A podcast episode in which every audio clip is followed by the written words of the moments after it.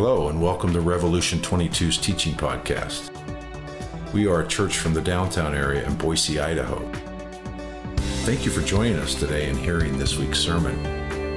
We pray that God's word will be received and will bear fruit in your life.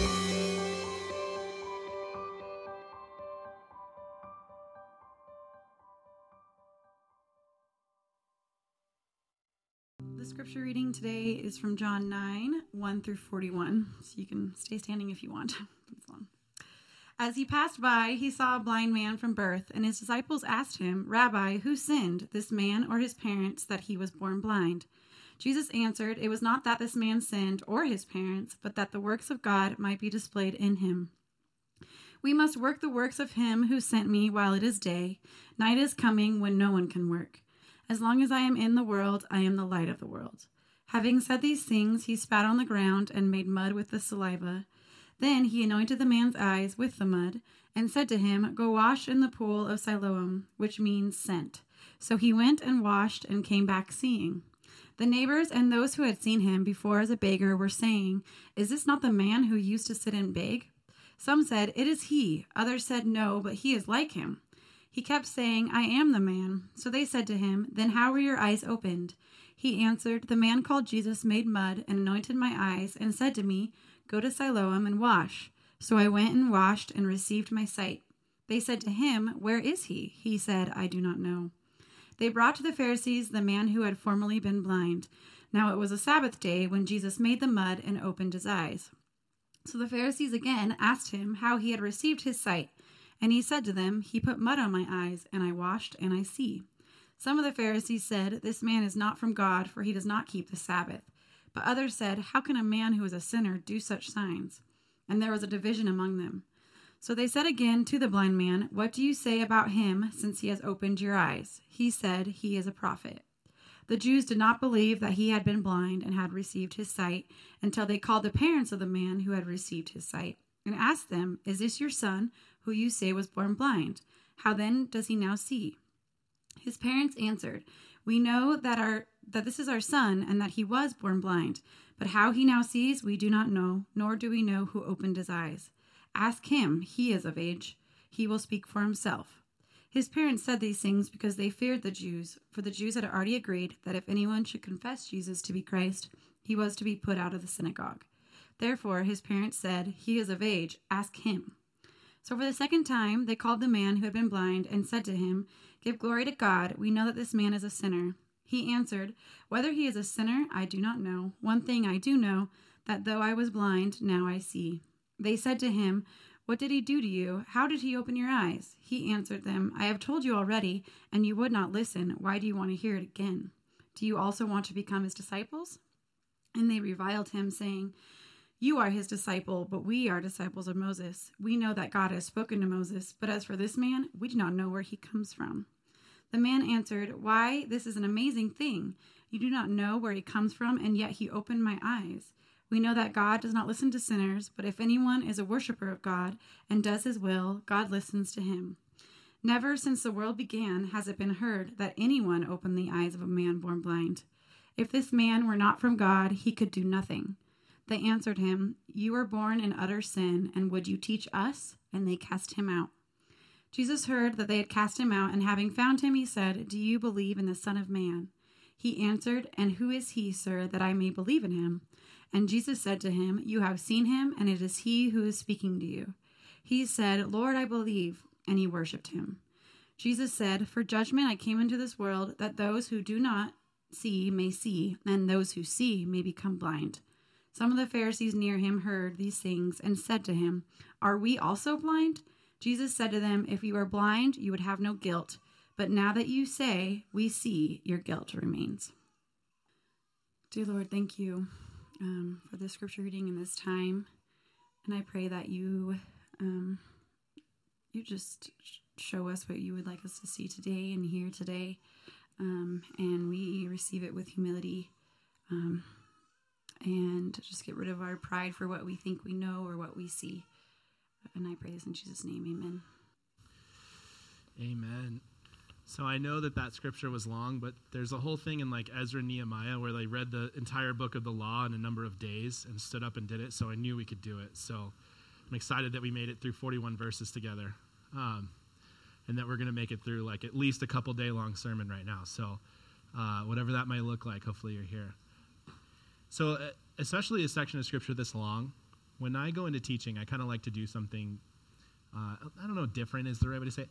I oftentimes won't dive directly into like the deepest depths of the context right away. Like what I want to do is I want to get a feel for it. And so as I read this passage, I kept having my mind wander, sort of in prayer, like talking to the Lord, letting Him kind of let my mind wander. And as it did, I kind of uh, started thinking about our time and place and culture and maybe like what's happening in some people and how it's working. And um, I kept thinking about kind of the tides of cultural change and the confusion that can come from many followers of God on which way you should go. Right? You have two, sometimes more sides to every story, and they're both about what you're emphasizing. And you see followers of Jesus that don't fit into any camp, and then you see followers of Jesus, people who you thought were solid, and they fit so securely in one camp or another, and you go, gosh, where do I even go? Right?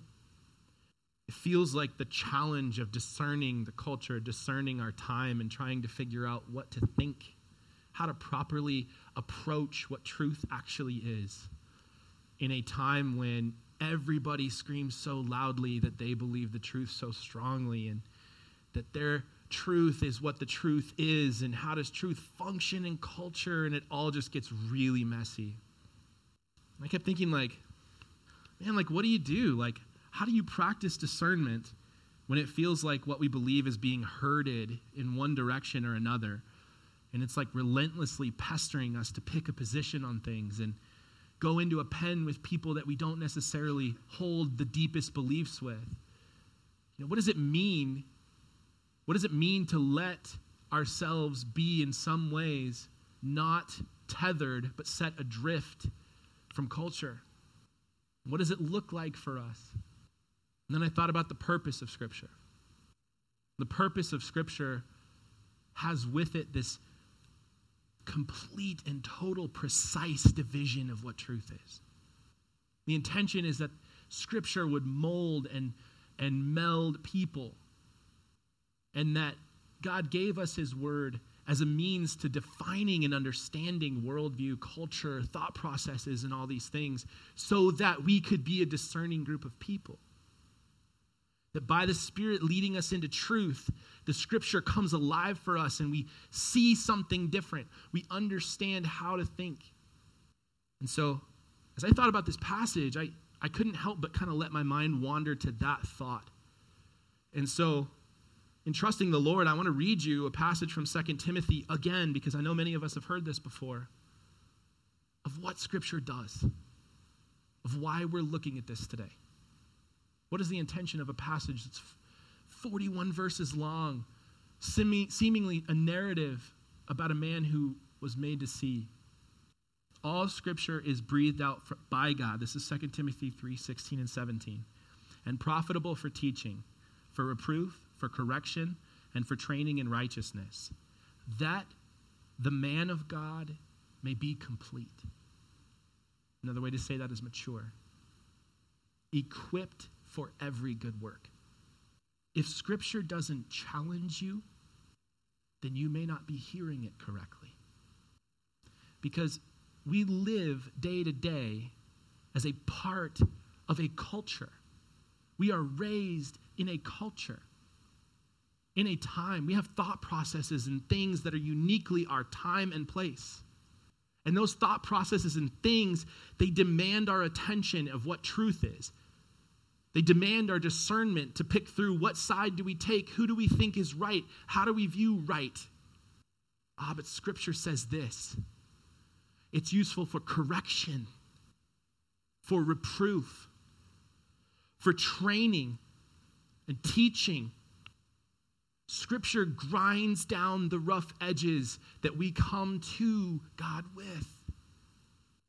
The scriptures are intended to literally begin to define and refine our worldview and how we understand ourselves and our time how we understand the people around us. And so in John 9, the reason why I bring this up to start is because in John 9, we see a transition where Jesus' main kind of people that he's interacting with, it goes from being more about crowds and the Pharisees to being more about the disciples. The disciples whom he will begin to shape, to spearhead a movement, to move forward with this kingdom of God, the thing that Jesus is giving to them. And so in John 9, we turn this brief corner. And the thing about this passage that I love, and the thing that I think is so interesting is that what Jesus is doing for them is the same thing he does for all of his disciples then and now. And that is this we will learn to see things the way Jesus sees things so that we can learn to do things the way Jesus does things. That's how this is going. This is what sanctification means in their time and ours that we see what Jesus sees and then go and do what Jesus does. But that refinement process from blindness to sight, it begins with Jesus' sight. So in John 9 1, it starts here, and all it says is, As he passed by, he saw a man blind from birth. Now, I realize that I'm going through one passage that's 41 verses, and I'm doing verse 1 and jumping right into something, okay? I promise you the narrative portion gets better. But what I want you to see is this What did Jesus see? Jesus saw this man. Jesus could have seen anyone. There were lots of people around, his own disciples. There were lots of other people around to see. But Jesus sees a man blind from birth. Did Jesus know he was blind from birth in that moment? I don't know. It doesn't say that. What it says is he saw him. This is where our story starts. Jesus sees people. That's how this functions. And his disciples will see people. They will see things. They will see what it is that they can do and who it is that they can reach to. Now, what he sees is hard to say in this man, but what I will say is this clearly, it, it brings his attention. Similar to the story of Jesus when he's being bumped into by the crowds, if you remember this one, and he's being bumped into, and then all of a sudden he turns around and goes, Who touched me? Right? It's like, everybody. Jesus sees this man. And that begins this process, this newness. Something happens. It sets this whole thing in motion. And he is going to teach his disciples to see like he sees. Verse 2. Told you it'd be days long. This is Ezra. This is Ezra, baby. We're going days talking about the law. Let's go. Um, John, John 9, 2 to 5. And his disciples asked him, this is where we get to see what the perspective of the disciples is. Okay? Jesus sees this man born blind. Now we get to see what the disciples see. Okay? This is awesome. It's good stuff. Thank you, Lord, for scripture. And the disciples asked him, Rabbi, who sinned, this man or his parents, that he was born blind? Jesus answered, It was not that this man sinned or his parents, but that the works of God might be displayed in him. We must works we must work the works of him who sent me while it is day. Night is coming when no one can work. As long as I am in the world, I am the light of the world. So much of the next parts of this narrative are how Jesus corrects their view. See, everybody reads this story and they think that the only blind man that Jesus heals here is the man born blind. But there is a spiritual element here into which his disciples, being born blind, are going to be made to see. This includes us. Now, why are the disciples even asking this question? Where does this question even come from? Right? It's kind of narrow, is it not? Jesus, was it him or his parents that sinned? Like, that's it. It's a very narrow question. Not Jesus, why was he born blind? To them, it might have been obvious their culture, their worldview, growing up in a time when the Pharisees and Sadducees and religious rulers are teaching them what things mean, right? They come with this idea already ready made inside of them. From their culture, from their understanding. And as they do, they approach Jesus with their current understanding and they make him go into this little box. Okay, Jesus, I've got this cultural understanding. You're going to fit in it. So is it here or here? And Jesus goes, No, I'm going to spend an entire narrative and explain to you why your worldview is going to shift. So, as members of the Jewish community, these disciples, okay, what they would have been grown up being taught is that someone experiencing some form of infirmity, calamity, deformity, affliction, that it was either a result of them or an ancestor's direct sin. Okay? Now, because of that, in that being a pervasive cultural thought, you get an interesting in- engagement here. So, in other words, listen to this. This is where it starts to make more sense. There was a bias against anybody afflicted, anybody deformed, anybody who didn't really make the cut. There was a bias against these folks that they were under the judgment of God because they weren't perfect. What's interesting is this leads to a very, very scary place. Because if you think about it, they were raised to believe that they de- deserved the divine justice they were getting. What's interesting about some of that is some of us in here believe it.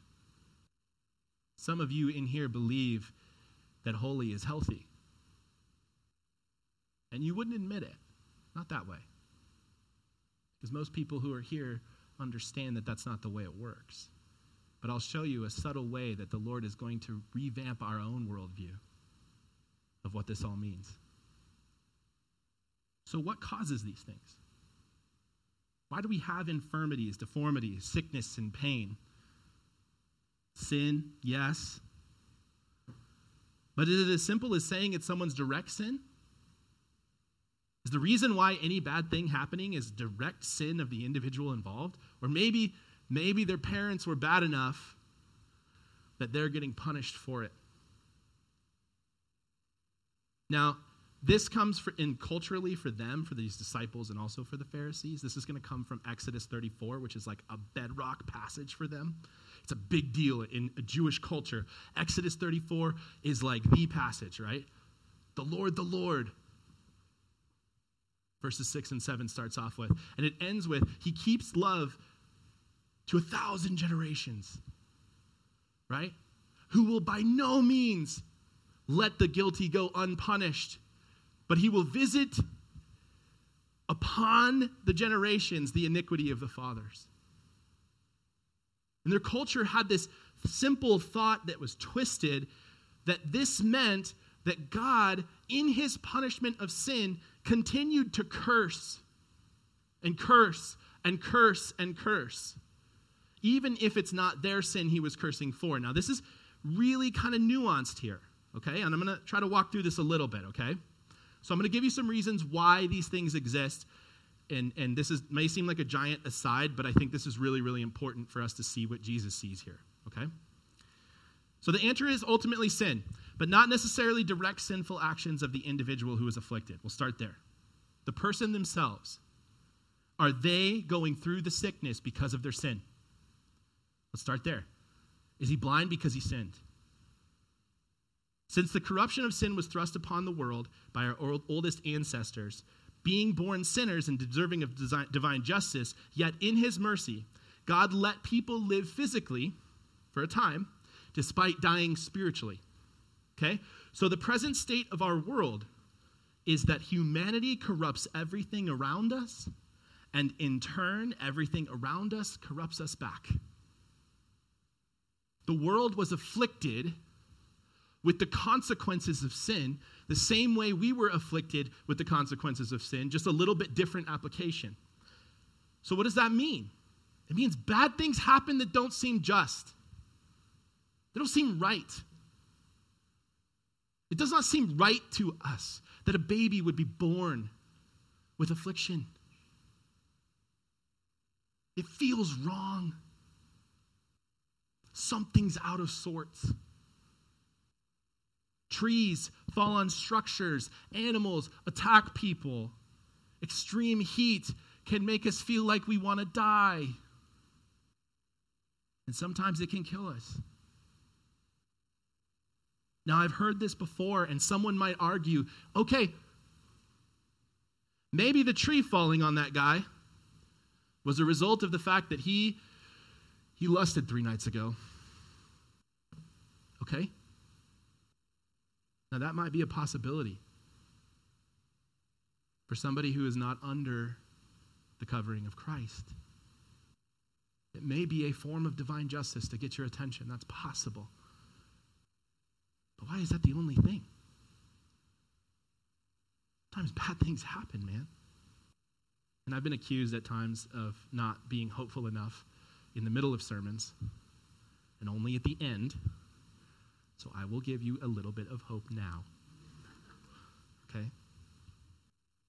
Guys, God doesn't punish the sin of those who are under Christ. Romans 8 1 is clear. There is no condemnation for those who are in Christ Jesus. The leg that broke when the tree fell on you is not because God is punishing you. If you believe that, your view of what Christ did for you needs to grow. Because if you believe that there was anything left undone by Jesus, nothing could be farther from the truth. There is no need for the wrath of God to come and play like that for you if you are a follower of Jesus. That's not how sin works anymore. Divine justice is satisfied. So back to the bad stuff. Sometimes something is a result of the natural consequences of sin, right? Liver disease for an alcoholic, an, ex- an STD for somebody who's sexually immoral, breaking your hand because you hit a stud when you punched a wall in anger or aggression. I don't want to see any smiles. Sorry, I smiled. it isn't funny, but it is real. Like, that's a consequence of your sin immediately felt, right? Now, it isn't divine justice in the same degree, it is a consequence of sin, right? You were the dum dum that kicked the whatever, the table, and that's why your toe hurts, right? That's a simple consequence of sin. Okay? Yes, it is sin. Don't kick things, at least not in anger. If you play soccer, I apologize. Sometimes things happen because of someone else's sin. Now, this is very real, and I want to be really sensitive to this because I know that there's a lot of people in here who have experienced a lot of this stuff abuse, murder, theft, a baby born addicted to drugs. These are consequences of someone else's sin, right? That does happen. That is real here. There are consequences for that sin. But guys, divine justice as an immediate thought process? I want to be clear that as we talk more about this, this might be true that divine justice is a part or, or plays a part in this for some people who are outside of the kingdom of God. And I don't say that to be like, oh, here comes the condemnation talk from the guy at church. Like, that's not how I'm thinking. What I'm trying to communicate to you is this. Hopefully, what you understand is that there is a covering. There is this whole realm of people who do not walk around with the thought in their brain that divine justice is a thing that's going to be attached to them. Because as followers of Jesus, as people who've submitted our lives to Jesus, as people who have believed in Jesus, we actually are underneath completely this covering of Jesus. This idea that the blood of Christ covers us. Yes. But Jesus and sin have this relationship life, death. Jesus kills it when it comes to sin. Jesus only ever obliterates it in every form. And what's interesting is that he takes this moment to show that even though this is not necessarily a consequence of his parents' sin or his sin, that this blind man was going to see what Jesus does against the literal like consequences of sin. He removes them.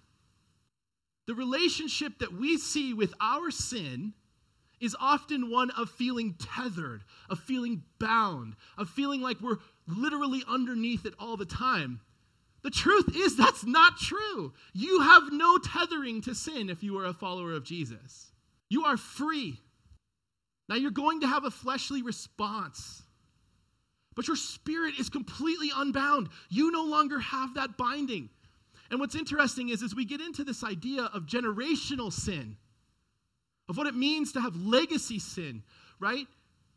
Now, for those of you who don't know what I'm talking about, I'm talking about this like, if you feel bound to the idea that you will be a distant father because you had a distant father, if you feel bound to the idea that you will abuse because you were abused, if you feel bound to the idea that nobody will ever love you because you felt misunderstood and unloved in your home, if you feel bound to the idea that for sure you're going to be addicted because they were addicted, no, no, there is no generational curse under Christ. It is gone. None. Gone. You are not bound by those things. You may feel like they're still there. You may feel like they're ever present in a sense.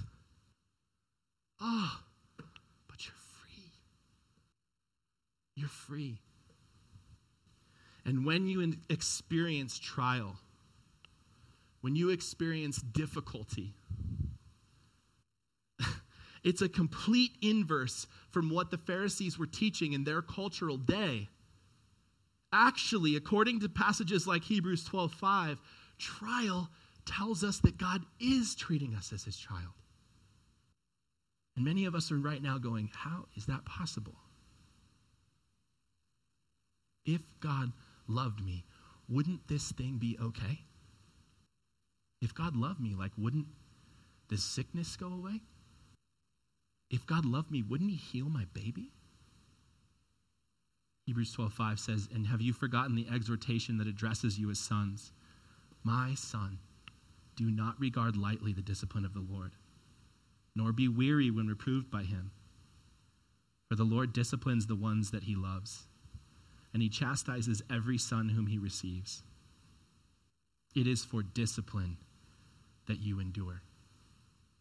God is treating you as his child.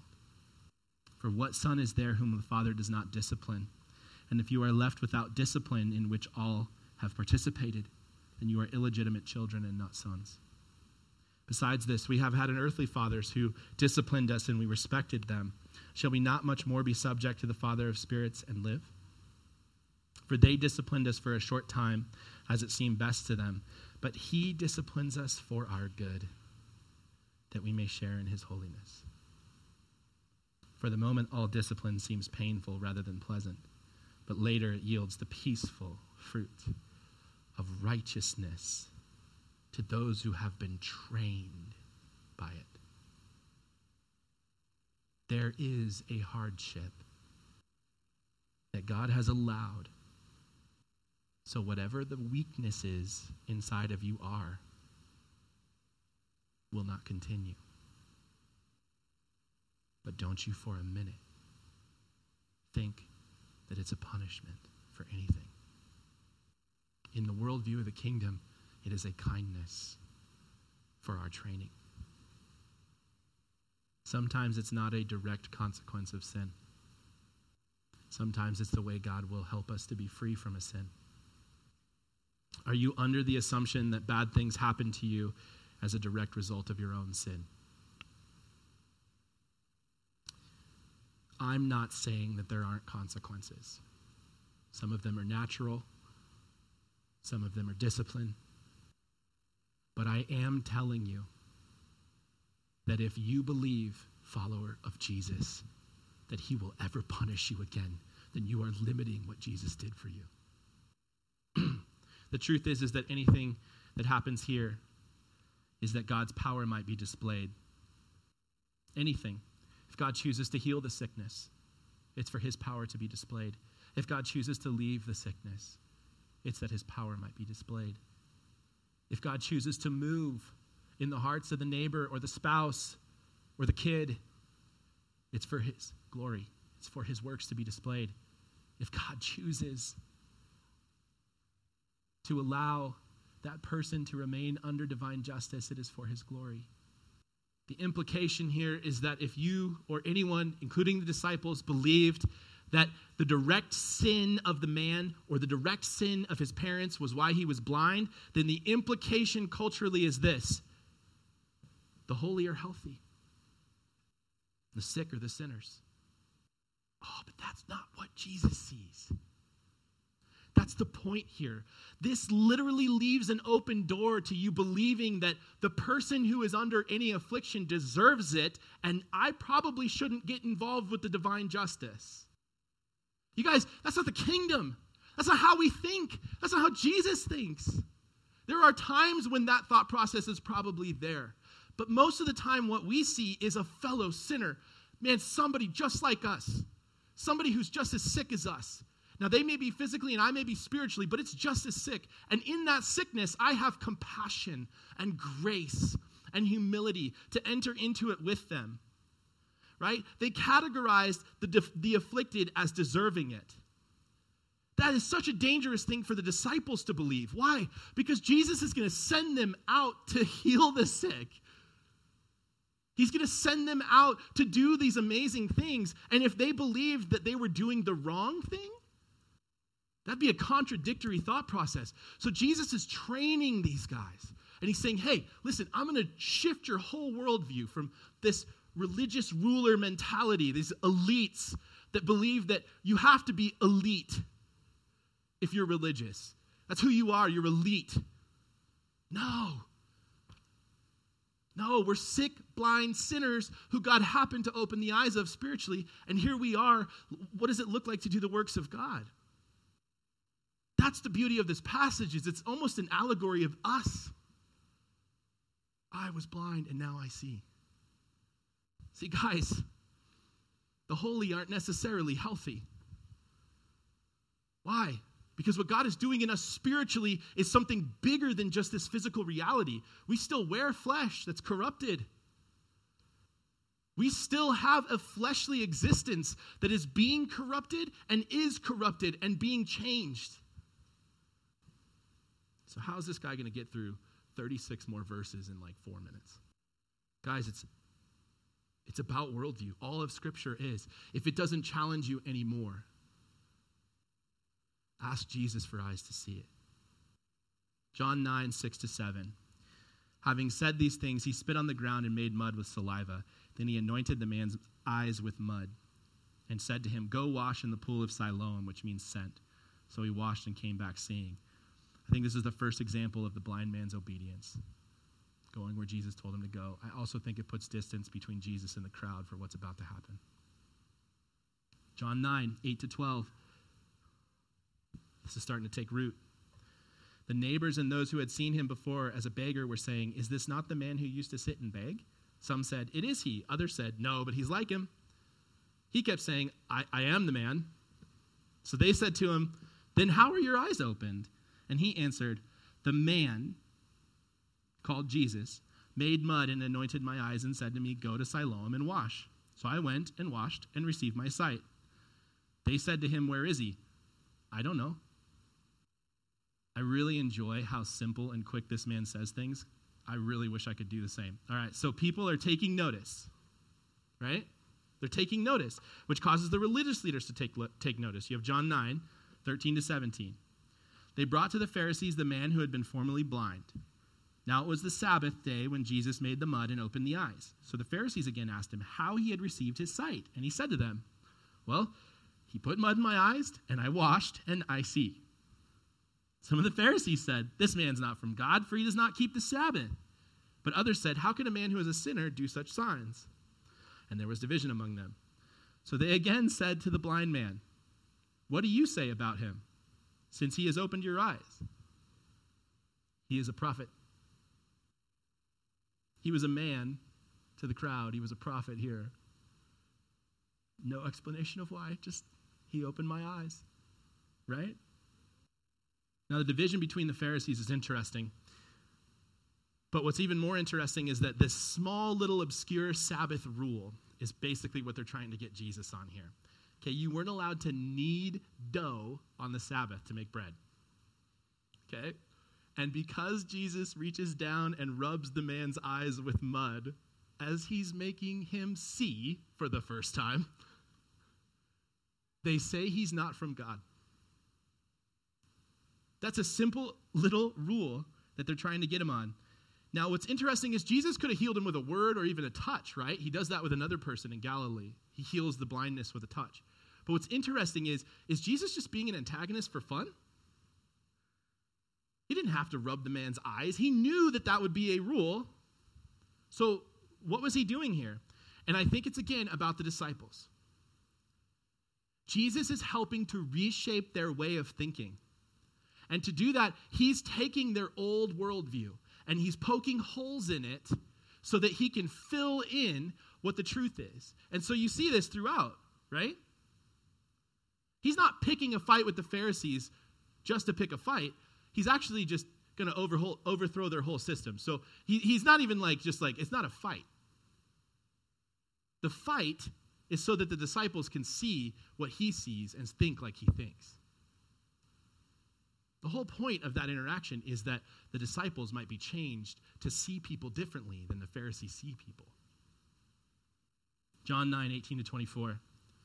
The Jews did not believe that he had been blind and had received his sight. 18 to 23. Until they called the parents of the man who had received his sight and asked him, Is this your son, whom you say was born blind? How then does he now see? His parents answered, We know that this is our son and that he was born blind, but how he now sees, we don't know, nor do we know who opened his eyes. Ask him, he is of age, he'll speak for himself. His parents said these things because they feared the Jews, for the Jews had already agreed that if anyone should confess Jesus to be the Christ, he would be put out of the synagogue. Therefore, his parents said, He is of age, ask him. Now, it's funny that the Jews did not believe the man who was born blind until they met his parents, but that's, I don't think that's necessarily even the point of this interaction. What's really interesting here is where were the parents? They had a blind son who was begging. Where are they? They don't even know who opened his eyes. According to them, could be being coy. But where are the parents in this man's story? Why did Jesus, Jesus find him randomly and heal him? Shouldn't his parents at least had some compassion on him? Wouldn't that be right? Ah, but if you grew up in a culture that believed what? That infirmity, deformity, sickness, pain was a result of divine justice, how likely would you be to take care of that baby? To take care of that young man? The implications culturally of this are huge. Because they led a, par- a group of parents, uh, two parents, to no longer take care of their child. Now, maybe they feared that if everybody knew they had a blind son, maybe, I'm conjecturing a little bit, but you can see the implication. Maybe if they feared that, that their friends at the synagogue, they would look at him like, man, maybe you sinned, and that's why he's blind. So we can't really be around you. It's so pervasive, it just bleeds into every aspect of the story. As we go forward, and, and as I wrap up right now, and, and we'll pick up at, at verse 20, 24 next week, but there's an element at which this Jesus is taking the disciples and he's beginning to change what they see. He's beginning to make them from people who can only see the way their culture tells them to see. And he's starting to refine, define, move, grow, whatever he's doing with his disciples to get them in preparation for doing the works of God. He's doing the same with us. Because I'm willing to bet that there are some of you who still think you're bound to sin. Whether it be your parents' sin, whether it be a sin you committed years ago, but you still think that there's still punishment that's coming your way. You still think you have to make up for that. What's wild is how did we get that culturally?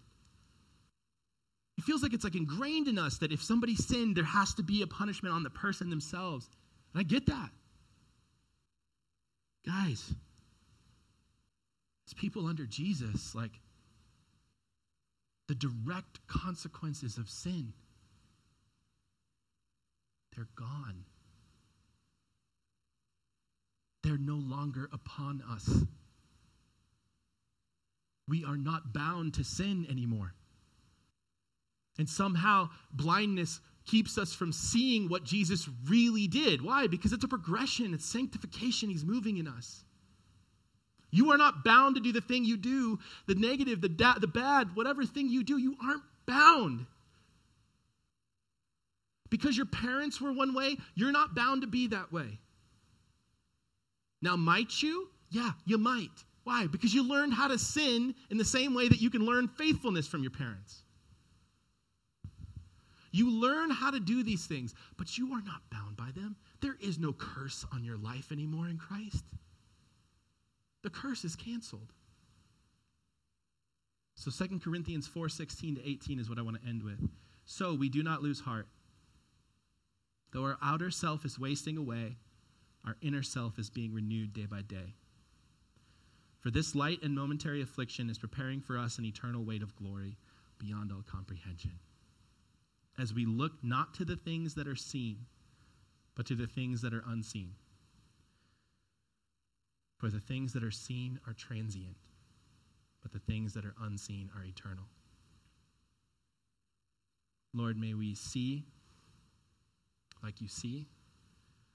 And I pray, God, that um, if there's anyone in here who believes that they are still in some form bound to their sin, if they've confessed, if they've turned to you, Lord, I pray right now, God, please break that. It is so unnecessary. It is so contrary to how you are with sin. So, Lord, may you please continue to break those bounds for your glory and your name. And pray these things in Jesus' name.